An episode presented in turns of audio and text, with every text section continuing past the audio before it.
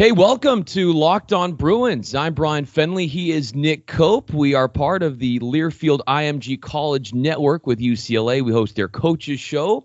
So excited to bring you a new series, All Bruin Talk UCLA. We are embedded within the program. We will provide analysis, our expertise, and we are so thrilled to be part of this Locked On Bruin series. Of course, you can find us on Twitter for Nick Koop, N K O O P, and I'm at Bryan Fenley on Twitter. And also on Twitter, you can find the Twitter handle of our show that is Locked On Bruins. As we get ready, Nick, for football season and a new basketball coach in Westwood. I can't think of a more fascinating time to to start this show with kind of the change you have with UCLA's premier sports. I guess Chip Kelly, not really a change, but going into that second year, all the change we had last year, how does that translate into year number two? Everyone expecting a big jump, jump fans, everyone seemingly expecting this team to do a lot better than that three and nine record last year. All those young players got that valuable experience. So who's going to step up? It was Joshua Kelly last year. We're going to have a couple more players kind of become stars of this team. And then with Mick Cronin and the basketball team, how is his defensive mind going to affect the guys that have been around for a couple years? What is that team going to look like? And then we're going to get some new freshmen and also Tiger Campbell and Shareef O'Neal. We weren't able to see them last year in their freshman year. And so that how is that all going to mesh together? Really fascinated come November. And then of course we'll touch on the Olympic sports as the year goes on with so many talented teams, soccer and then baseball and softball and and the like once we get into uh, the next semester. Well, coming up in less than a week, we've got the fall camp starting for UCLA football. Nick, you are at Pac 12 Media Day, and one of the biggest things that came out of that for UCLA was Keisean Lucier-South his absence. He will be a senior linebacker, is going to miss at least three games, that according to coach, focusing on academics. Now, if there is one position where you can afford to not have one of your stars, it's got to be the linebacker core. Nick, you've got a lot of guys coming back. Joshua Woods, he'll be there, Bo Calvert and, and others. So you have Chris Barnes, you have other guys. But when you think about the lack of pass rush, and that's something we're going to talk a lot about leading into the season, you're going to really miss a Keisean Lucier-South because he led the team in tackles for a loss last year and led the team in sacks with four. So they have got to find a way to work around his absence until they can get him back for Pac-12 season. Yeah, it's really going to put a lot of pressure on guys like Osa Odighizuwa on the end of the defensive line. He, along with KLS, was probably the best pass rusher last year, certainly the most consistent. Um, and you certainly hope the linebacking position can stay healthy this year. Josh Woods coming back from injury. Um, Tyree Thompson in the middle there as well. Toailoa brothers? Can they make an impact? So, so hopefully, it, it wasn't for certain that he's going to be back for Game Four. That that's the target date. It, it was kind of interesting. Earlier in the day, uh, everyone had a chance to talk with Joshua Kelly and Chris Barnes, and the mood was, oh yeah, he's definitely playing. And they didn't really offer any specifics against that. So everyone's kind of thinking, oh, is this is he going to be at fall camp then? Is he going to be there for the start of the year? And then it was kind of back to reality once we got more of a definitive word uh, from Chip that he will, in fact, not be in camp and, and likely going to miss the first three games. Uh, so you hope that other guys can fill that void. They'll get their feet wet a little more, and then KLS can kind of slide right in. One of those guys who filled the void last year when Josh Woods went down at the linebacker spot was Chris Barnes. Just had Nick an outstanding season, really blossomed last year, and he is one of four seniors expected to lead this linebacker core. And Nick, you were at Pac-12 Media Day, and you got a chance to to get some audio from Chris Barnes, and he kind of described the difference between year one under Chip Kelly and year two and here's what he had to say. From the start of last camp, you know, going in, I was like, okay, new new staff, new system. I got learned it. I guess it's a lot of stuff going on. This year, I'm comfortable, man. You know, and it's like that with everybody. We're we've been in this for a year, um, but we're, we're, we're well settled. Um, I feel like you know we're headed in the right direction this year. Um, the vibe is different. You know, we're all out there competing, and it's just not like guys out there running around just to make it through practice. You know, guys out there with a purpose now. I think that bit at the end there, Bryan, really says a lot. Guys aren't out there running around. You're not trying to figure out maybe what a coach is going, what's going through their head, what they're thinking. I, you know, if you've played sports, you've always thought, you know, what's coach thinking as I'm playing right now? What, what's going through their head? How can I impress them? Now everybody knows what's to expect it, what's to be expected, and what they need to do. So now you can just focus on executing every single day. And I don't think you can understate how much that will mean for this program because you look at just how stripped down things were at the beginning of last year. And then by the end of last year, you, were able to see the benefits of that methodical approach. And then with another off season going into fall camp, it's really the prevailing theme for UCLA at Media Day last week was year one to year two.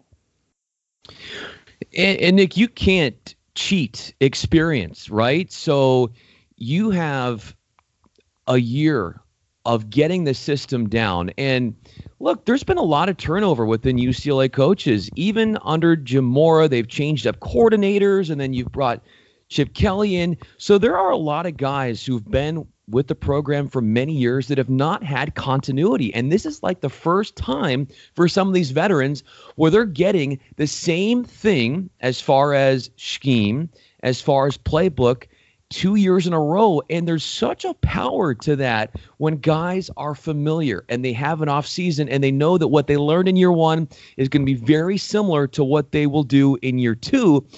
Darnay Holmes, cornerback, five star, outstanding player. And we all know cornerbacks, Nick, they love to talk. So after spring game, he was asked about the difference under Chip Kelly with it being a second year. And he said, quote, we got no ceiling. We got no roof. He is fired up. He understands his role and it's going to change because I think he will have a little bit less pressure on him because the pass rush will improve.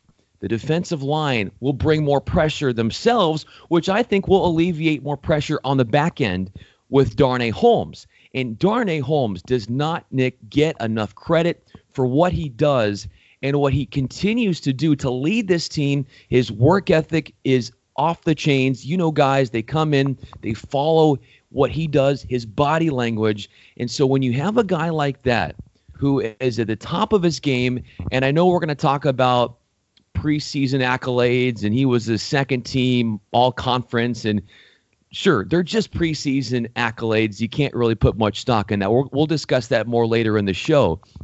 But to have a a five star guy in Darnay Holmes really start to understand how his role will change and how he feels so much more confident this upcoming year it's really got to boost up the fan base to hear that.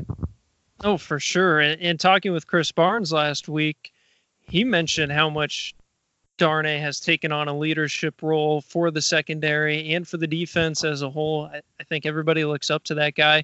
And, and, you touched on it. I think the key thing, especially in football, when you have so many moving parts, is getting guys to buy in and understand their roles when guys under, not only understand their roles, but they buy into it and are able to execute them, that is when great things happen. And it's guys like Barnes, it's guys like Darnay that are setting the tone for that, that I think are going to help this team this year getting guys to buy in is so much easier when they start to see the success of their hard work, when the wins start coming. And even though Chip Kelly does not believe in momentum, he certainly has made that clear in many an interview, that is for sure. But as a fan, Nick, you have to look at this. You beat USC late in the season last year, and then you had the loss to Stanford, and you had a couple tough losses down the stretch, but they were very close. So if you're of the belief that moral victories do exist. And I know Coach Kelly says the heck with those. But if you're a fan, you've got to be impressed with how much improvement happened once we got to the middle of last season to the end. And yes, it doesn't necessarily show in the wins and losses column, but it will continue to vault this team forward in a big way as we get ready for fall camp.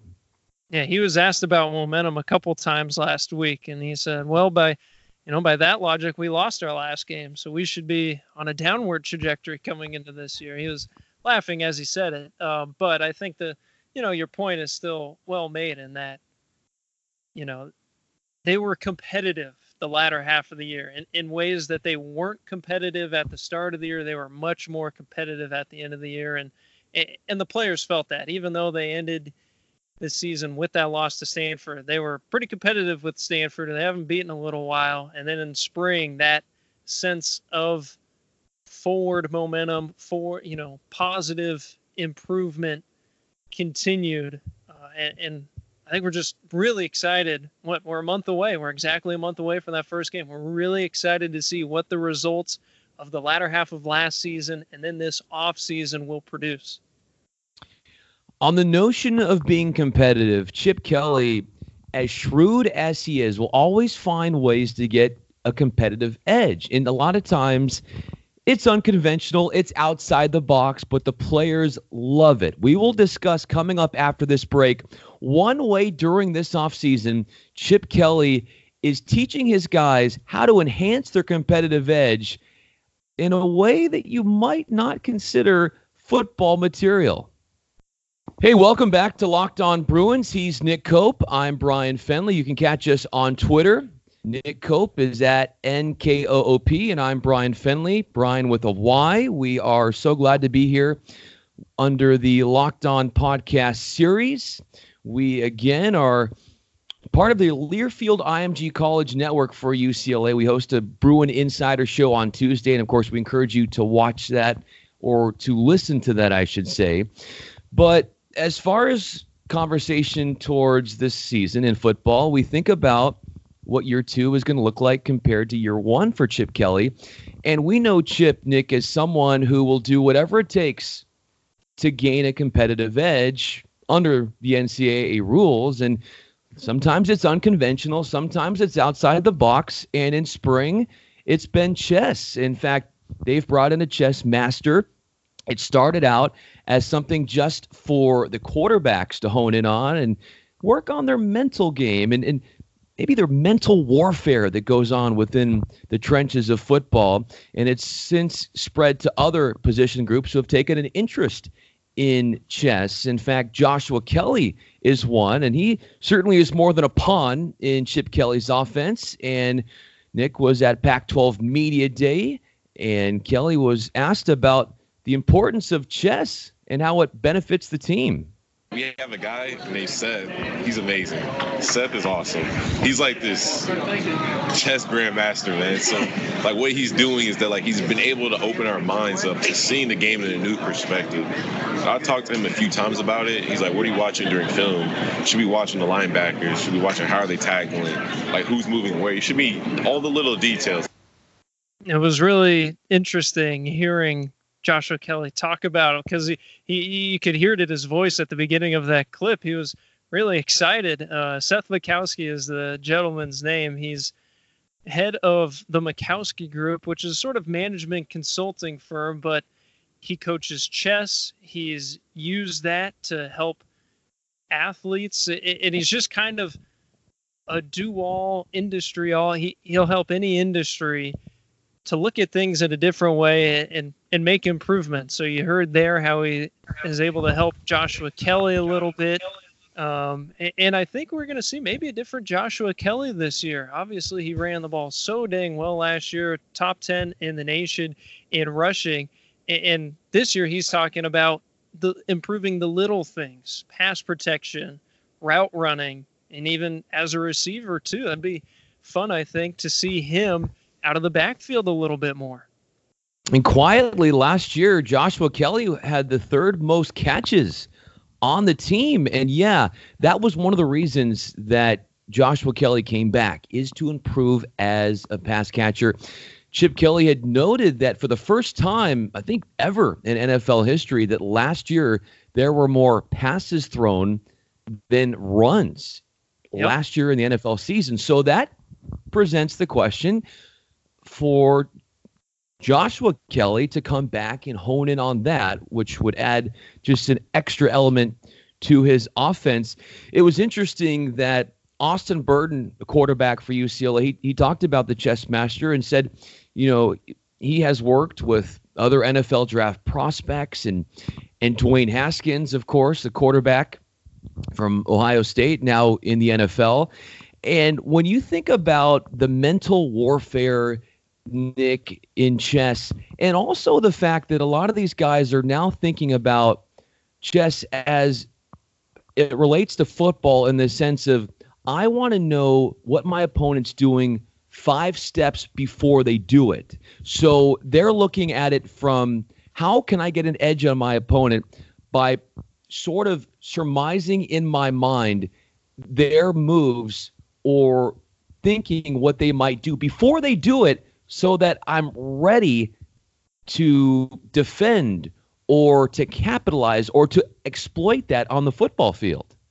And it's also how can I set myself up? You know, what steps can I take? What things can I do to then maybe, you know, affect a response and then take advantage of that? So that, you know, there's so many moving pieces in chess, there's so many moving pieces on a football field. Um, and for all the physicality that playing football requires, it also requires you to be able to think and process so quickly. So it, it makes sense to have a chess coach come in and, and get you to keep your mind fresh. I feel like must have been kind of the biggest uh, purpose of this is, you know, you you you find this in any field. You, you can fall into sort of a, a creative rut. So now here's a way to get you to think of things and look at things at a different perspective. Austin Burton also said to reporters that he went up against Dorian Thompson Robinson in chess, and according to Austin, he quote in chess killed DTR. So, yeah, that's just chess, and I'm sure it's a whole another story on the football field. But I know we'll talk more about this, Nick, in the weeks coming. As far as like, is there a quarterback battle? Are we pretty much assuming that DTR has the job. And yeah, maybe he does. But at the same time, I don't think Chip Kelly ever wants a guy to think he has the job. Because if you do that, you're obviously going to be complacent. You're obviously not going to have the highest of competitive edges. And you drop your guard down. And I don't think you reach a level of potential that could be reached if you were to feel like there was somebody always gunning for your job. Well, what are you talking about right there? You're talking about mental things again. And yeah, it, yeah, it, it makes ton of sense. And I think throughout the spring, the kind of the overriding thought was, yeah, DTR, he he's the guy, but Austin Burton's looked pretty good as well. So he's always going to be looking over his shoulder, I think, through fall camp.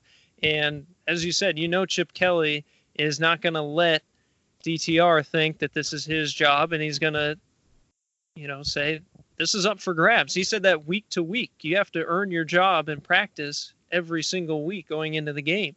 Uh, so there's no reason to think that that idea is going to change come fall camp. Yeah, in piggybacking off what you said, Nick, it's a direct correlation using Chip Kelly's words. How they practice Monday through Friday is going to show how they perform in games, and that is how they can tell how they're going to perform. It's fascinating, and it's something that we'll continue to look at as the fall camp continues. Now, when you were at Pac 12 Media Day, Nick, they have all these projections, right, of what team's going to finish first. And that was Utah this year in football. And then they also have the conference preseason accolades, first team, honorable mention, second team. And so UCLA gets picked third to finish in the Pac 12 South. Now, Okay. Yeah, tied there with uh, ASU.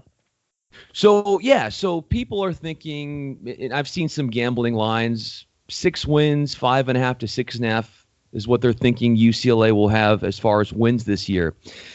So with that said, there were 35 media members who came up with this belief that UCLA is going to finish third or tied for third in the Pac 12 South. Now, let me remind you that you probably shouldn't take a lot of stock in what these media members say because they have only picked the winner in the conference four times out of the last 12 years.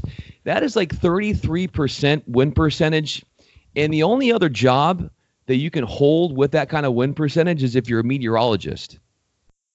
Or if uh, or if you play baseball, right? yes. Well, that is true. That is true. Yes.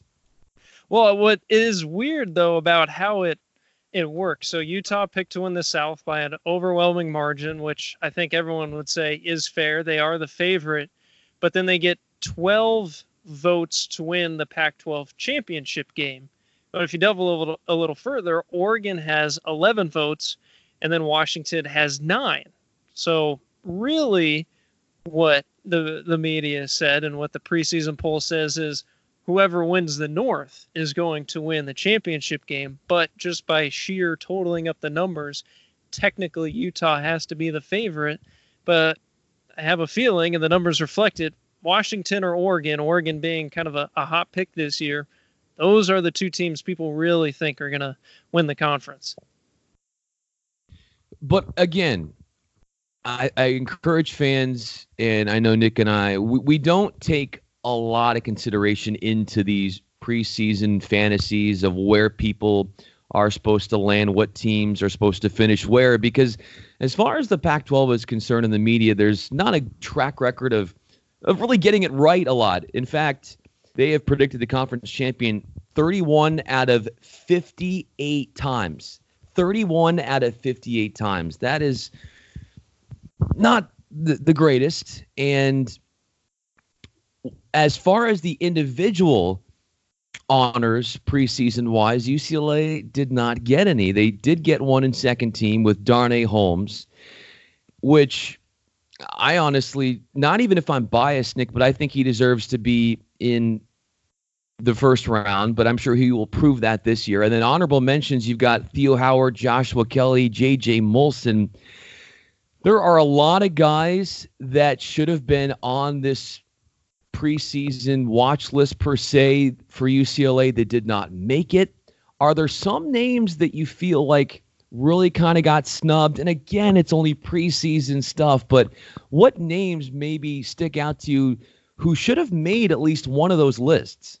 Well, I, I thought Joshua Kelly, I was really surprised he wasn't on first or second team, considering he was a top 10 back in the entire nation last year. I was, I, I was, when the list came out, I was looking for his name. I was like, well, where is he? And then he had to turn over to the honorable mentions, which means he still did get some votes and some recognition.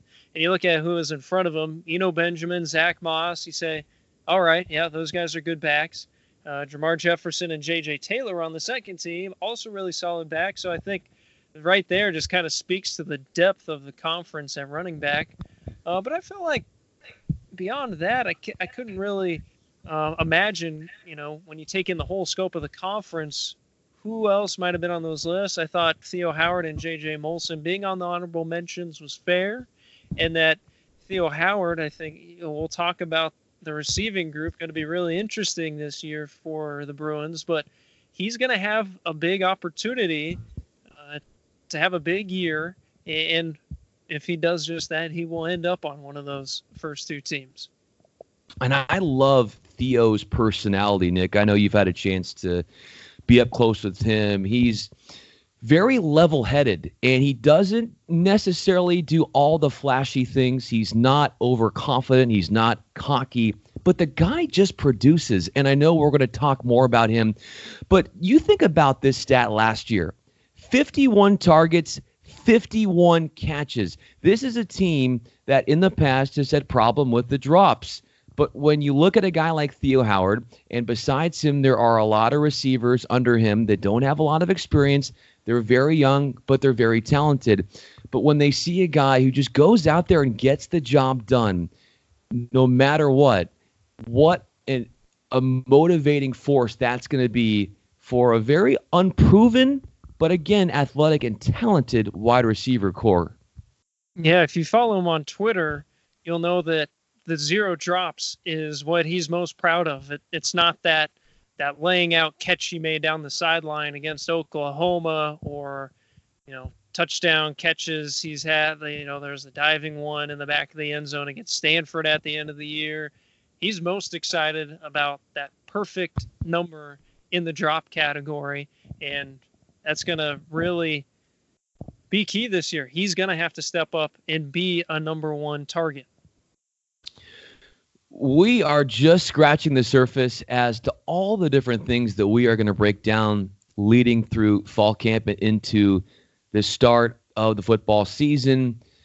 One of the things, Nick, we are going to talk about later on this week is we're going to break down the schedule. We're going to look at the opponents coming up, and we are going to point out the one position group that I believe, and I'm sure, Nick, you might be on this with me here, will have the biggest improvement out of any other position group. We're going to break that down for you on Wednesday. And also, Wednesday is the start of fall camp. So we'll have so much to get to. We'll provide sound from players and tackle all the different issues and hot topics around the UCLA football team. Now we've got a month. It's July 29th on uh, Sunday as we record this and it is Thursday, August 29th that the season gets rolling. Feels like a lot of time, but it's going to go by so fast, and there's going to be so much to keep track of, and we will have you ready when the Bruins are in Cincinnati on August 29th. We cannot wait for Nick Koop. You can find him on Twitter at NKOOP. I am Bryan Fenley. You can find me on Twitter at Bryan Fenley. It is a honor to be here and to be a part of the Locked On series in the Locked On Podcast Network, Locked On Bruins, our inaugural episode, and we will be back at it tomorrow. We will break down the schedule and discuss further more of the big storylines heading into fall camp.